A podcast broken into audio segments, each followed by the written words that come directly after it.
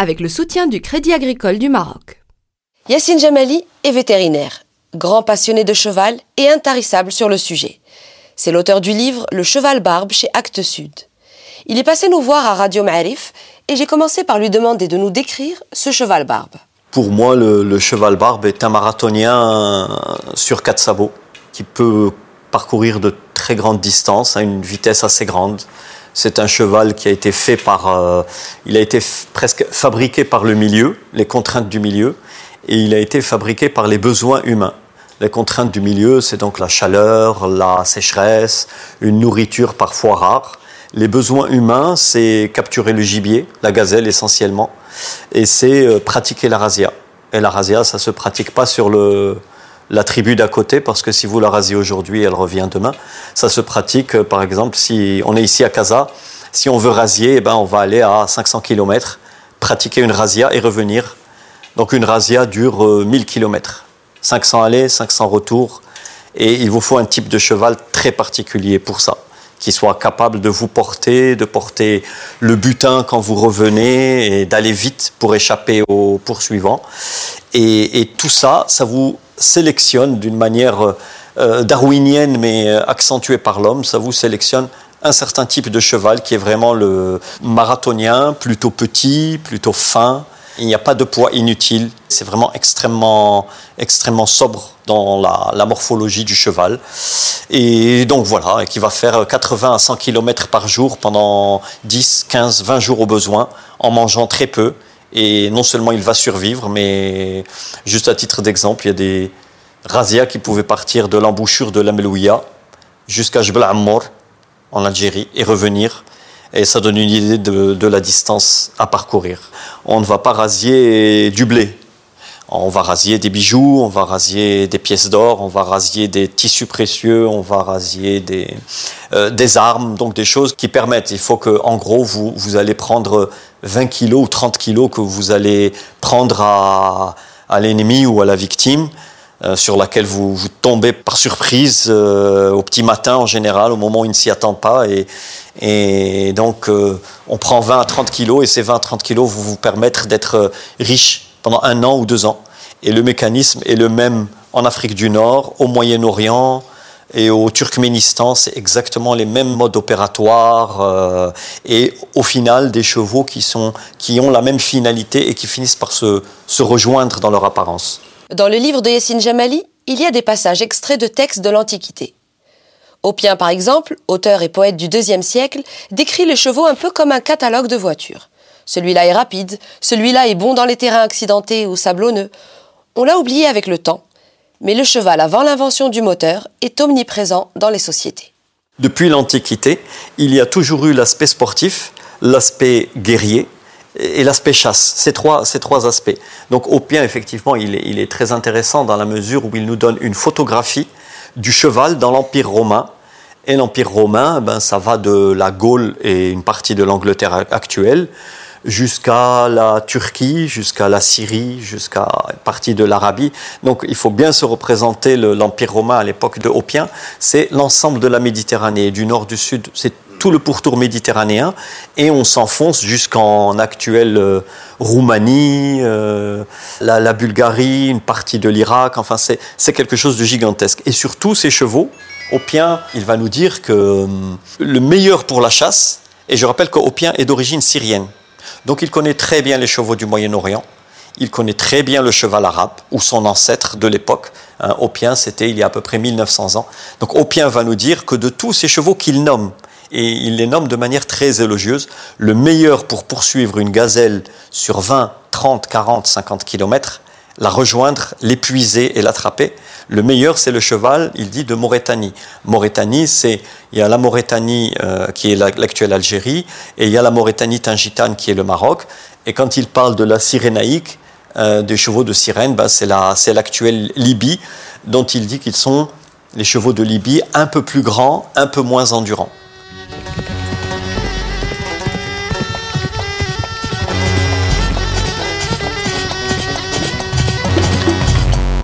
L'aspect sport du cheval barbe ou du cheval africain, hein, on peut donner la dénomination qu'on veut, il date, ce que j'ai trouvé de plus ancien, c'est à peu près 475 avant Jésus-Christ. Et là, en 475 avant Jésus-Christ, on a des chevaux euh, qui partent de, justement de Cyrénaïque et qui vont remporter les Jeux olympiques grecs.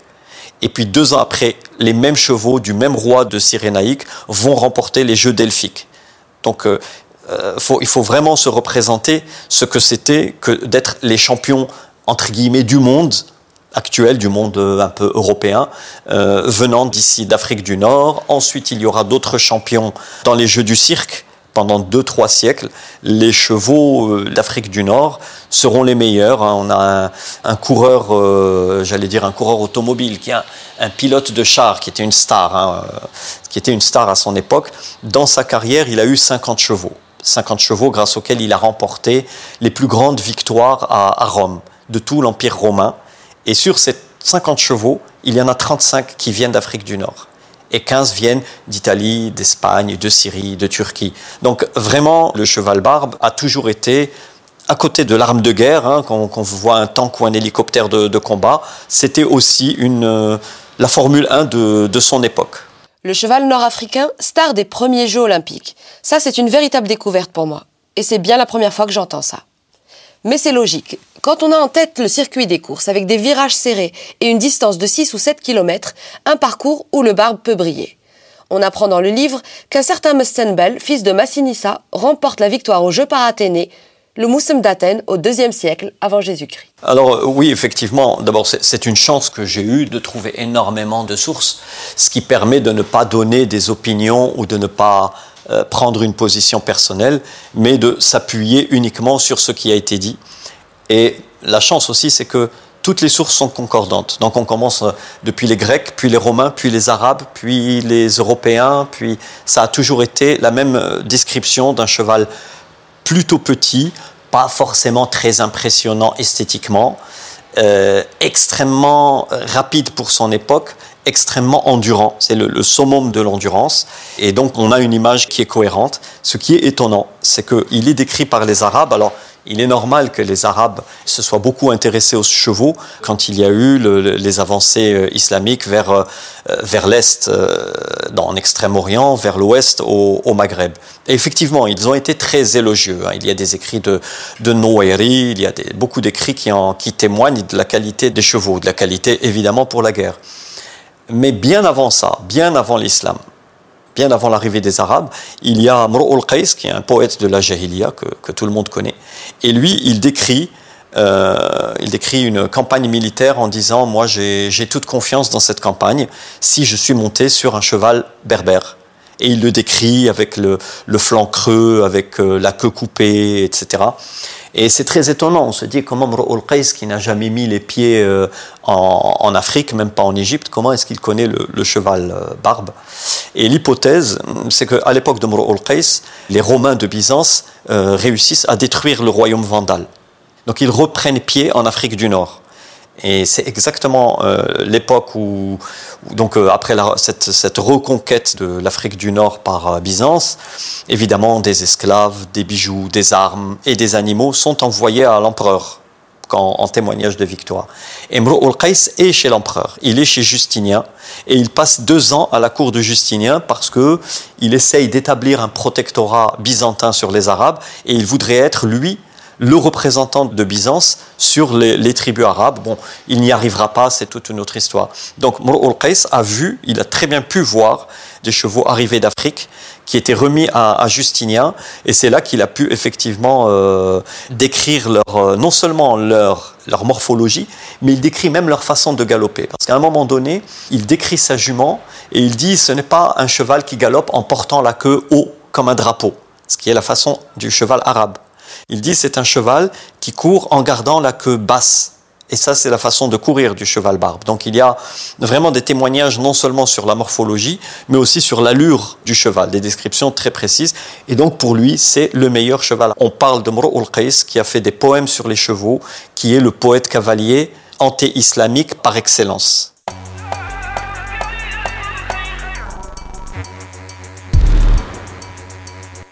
Le barbe a une paternité qui est très peu connue, qui est une paternité collective, hein, qu'il partage avec le pur sang arabe, qu'il partage avec le, le turkmène.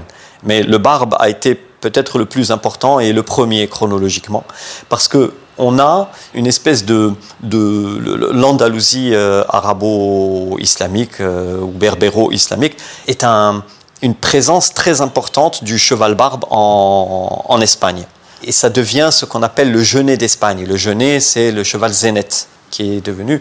Et on a des lettres, on a des lettres d'un pape qui écrit au roi d'Espagne, euh, roi donc de la partie actuelle, la partie nord, puisque les Arabes avaient la partie sud, et qui lui dit Je voudrais que vous m'envoyiez de ces chevaux qui viennent d'Afrique, qu'on appelle les alfaras. Il décrit comme ça alfaras, et qui vient évidemment de l'arabe alfaras, mais on les appelle aussi amoravis. Il paraît que c'est une famille de princes, et c'est évidemment le morabitin. Donc ce qu'on a appelé le cheval espagnol de cette époque était le cheval barbe, complètement imprégné de cheval barbe et un petit peu de cheval arabe. Puis dans les années 1600, euh, il y a un roi anglais, Henri VIII, qui décide d'améliorer les chevaux. Et comment il va les améliorer? Parce que pourquoi il veut les améliorer? C'est pour la guerre. Mais comment il va les améliorer? C'est par la course. Et donc il va proposer des prix très importants pour pousser les aristocrates anglais à sélectionner des chevaux de qualité, parce qu'ils avaient des chevaux très petits, des chevaux de 1m30, 1m40 au, garrot. Et donc il va, il va aller chercher des chevaux partout où il peut. Euh, un peu en Espagne, un peu en Italie. Et à partir du moment où les chevaux directement, surtout du Maroc, et là, là on parle souvent de l'Afrique, on parle du Maghreb, mais les chevaux marocains ont joué un rôle très important. Et donc le roi d'Angleterre va utiliser Tanger comme point pour aspirer un peu la meilleure qualité de chevaux qu'il peut pour faire des chevaux de course. Et petit à petit, ces chevaux vont, vont, se reproduire avec des juments anglaises. Et puis par le jeu des courses qui vont évoluer, va être créé le cheval de course. Et ça va être une espèce de, de folie. Et on dit que ceux qui ont le plus poussé la, la, science des accouplements, la science de la sélection, ce qu'on appelle aujourd'hui avec des schémas de sélection, c'est d'abord les Arabes de la péninsule arabique, ensuite les Anglais. Et puis après viendront les chevaux arabes et ensuite viendront aussi des, chevaux euh, turkmènes. Mais le, cheval barbe a énormément apporté au cheval de course euh, anglais, qui est aujourd'hui le cheval le plus rapide du monde. Et donc euh, c'est un témoignage du potentiel de rapidité du cheval barbe.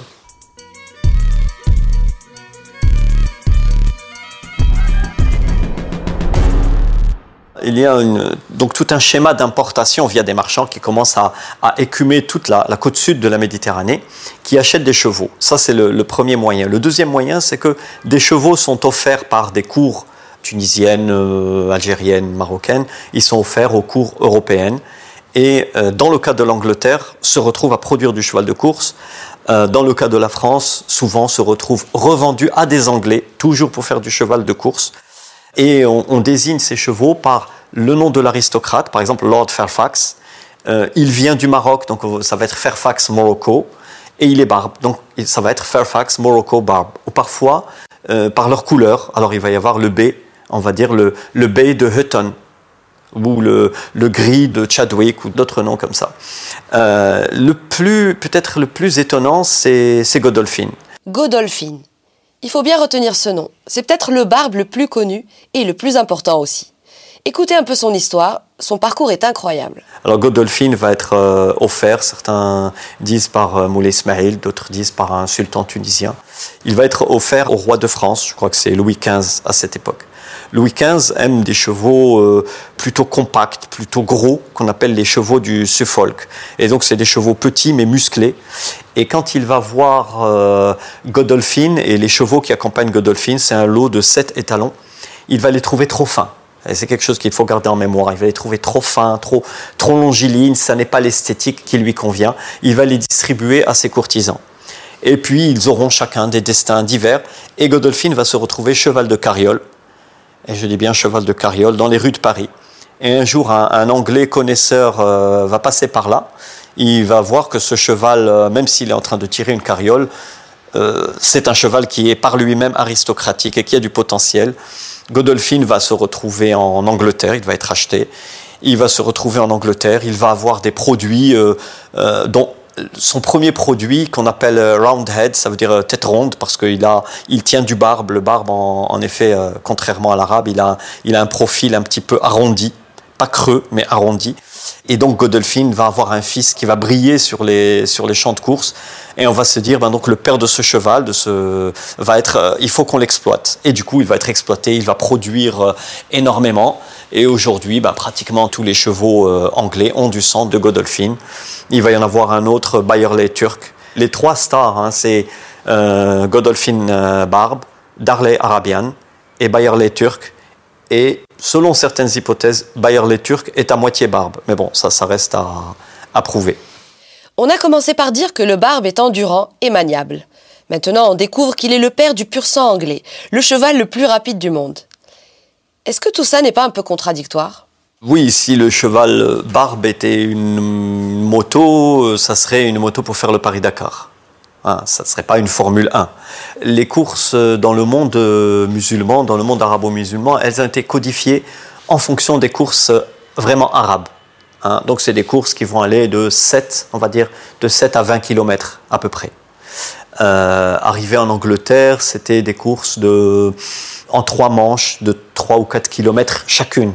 Donc il y avait la première course, puis il y avait la revanche et ce qu'on appellerait la belle.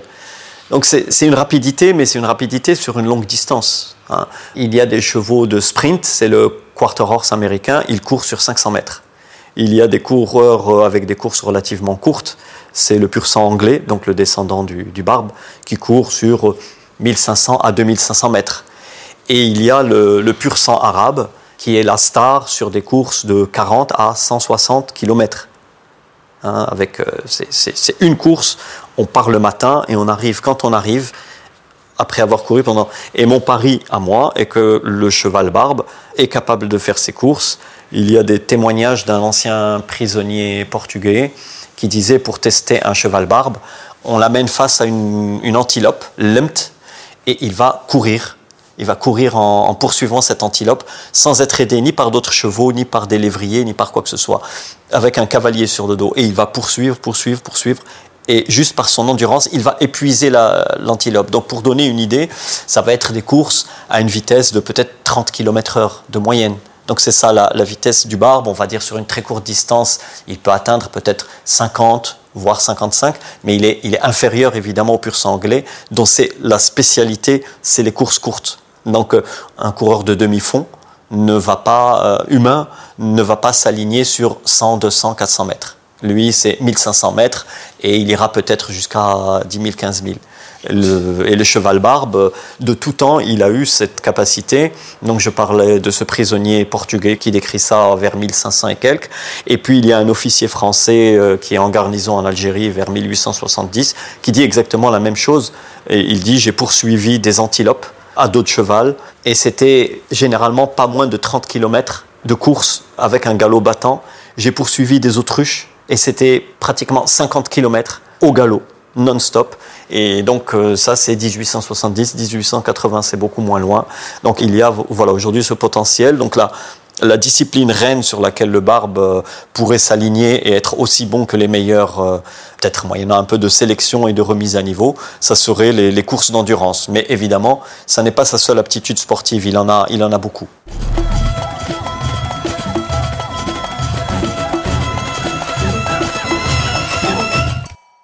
Donc en fait, le cheval de Tboreda est une version bodybuildée du barbe. Et c'est logique puisque la Tboreda est une représentation, un spectacle, un divertissement, pas un vrai combat. Il est évident que les cavaliers dans les vraies guerres ne s'habillaient pas avec des tissus aussi voyants et aussi chers. Tout a été adapté pour le show, les chevaux aussi. Alors, euh, la Tboreda, donc, qui est un art équestre, je ne sais pas si on peut parler de sport, c'est un art équestre qui est ancien, qui est au moins aussi vieux que l'invention de la poudre, comme son nom l'indique, mais qui est peut-être plus ancien avec des arcs ou avec des javelots, était un entraînement à la guerre. Elle se faisait avec les chevaux de l'époque, qui étaient des barbes, puis des barbes et des arabes barbes.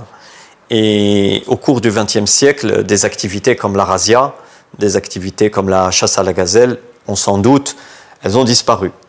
Et par la même occasion, et on ne peut que s'en féliciter, la disponibilité alimentaire a augmenté.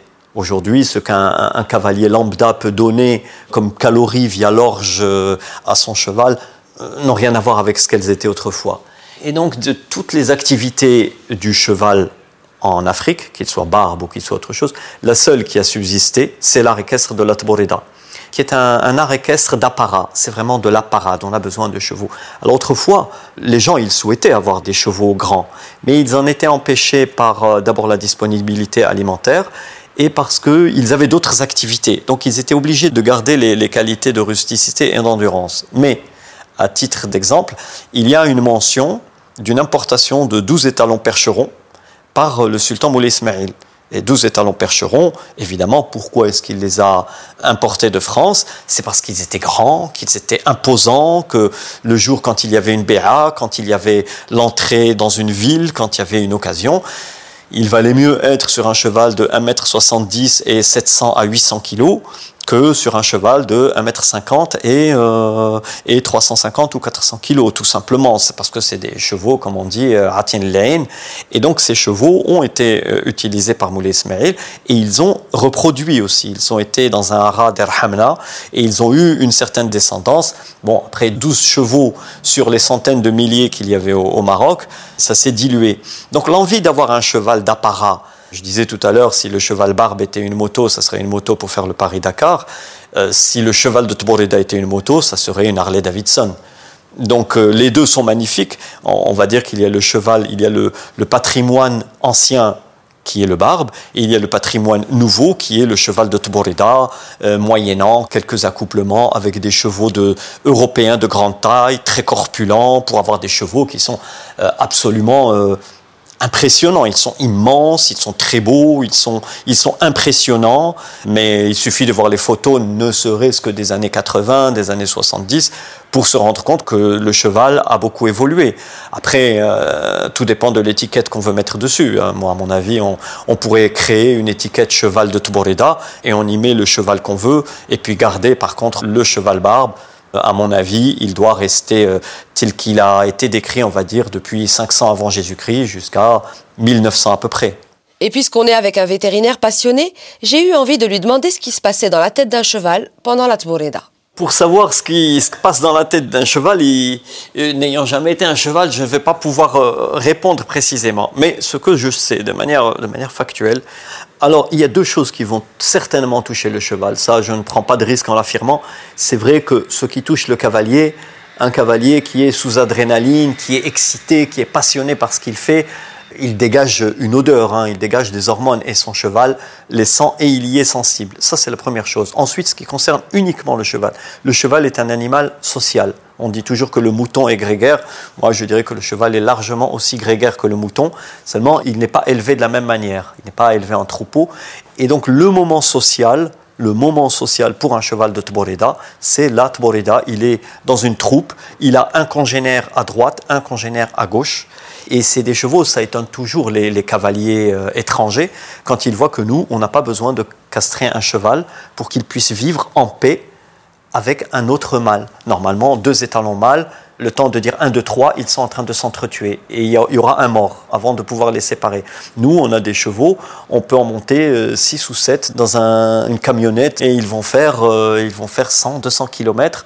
On a même euh, dans le sud du Maroc, dans les régions de Dakhla, Tarfaya, Sidifni, etc., des troupes de cavaliers mixtes avec des juments j'ai assisté à des fantasias à ça, où on avait des étalons, donc des entiers et des juments, qui étaient côte à côte et qui faisaient le coup de feu, qui montaient dans les mêmes camions où ils étaient serrés comme des sardines.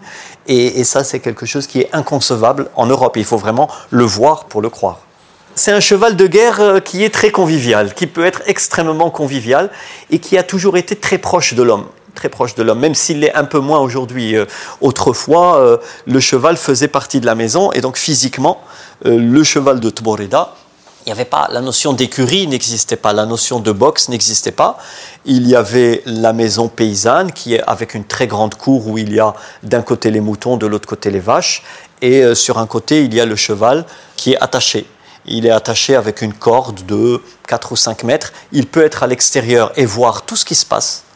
Il peut rentrer dans sa pièce, toujours attaché, et une très grande proximité avec euh, les femmes, les enfants.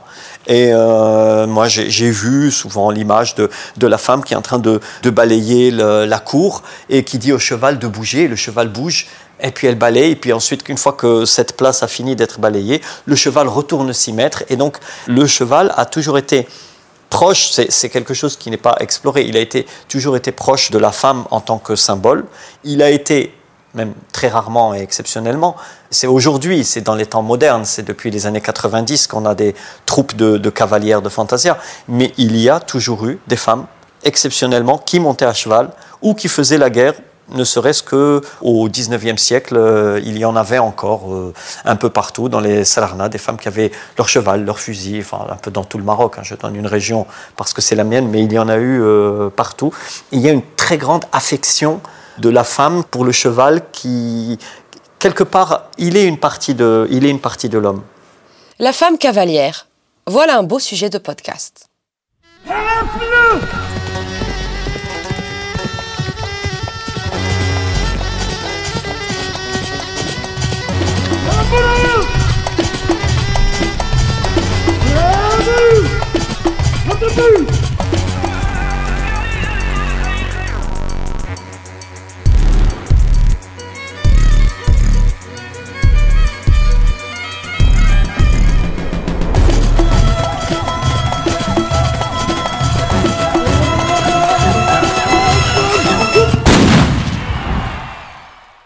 Produit avec le soutien du Crédit agricole du Maroc.